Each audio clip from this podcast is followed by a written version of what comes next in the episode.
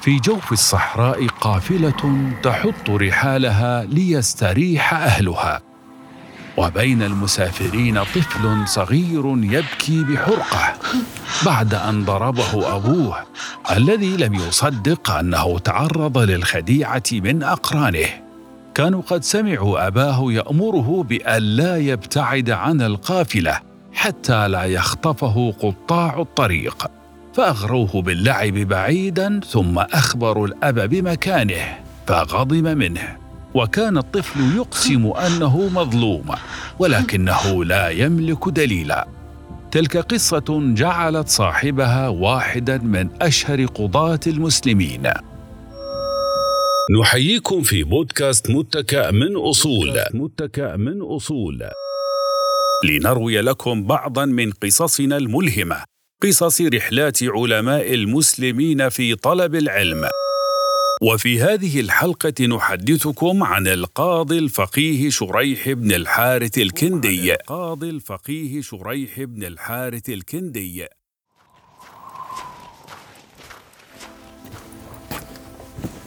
شاب في مقتبل العمر يحث الخطى سمع الناس يقولون إن النبي قد أرسل قاضيا إلى اليمن من أصحابه اسمه معاذ بن جبل وهو يريد أن يراه ويأخذ عنه العلم.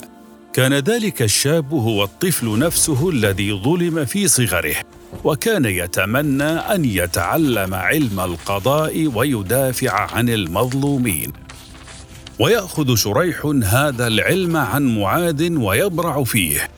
ثم يخرج نحو الحجاز للقاء النبي صلى الله عليه وسلم وعندما يصل يكون النبي قد قبض ويا لها من حسرة.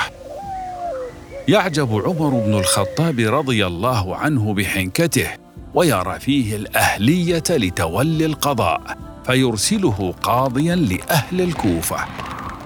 وهناك يجالس شريح عبد الله بن مسعود وعلي بن أبي طالب صاحبي رسول الله صلى الله عليه وسلم ويتعلم منهما ويحرص على تطبيق العدل فيكتب فوق مجلسه.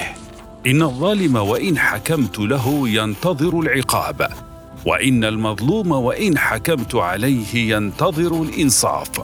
يبقى شريح قاضيا على الكوفة ستين سنة.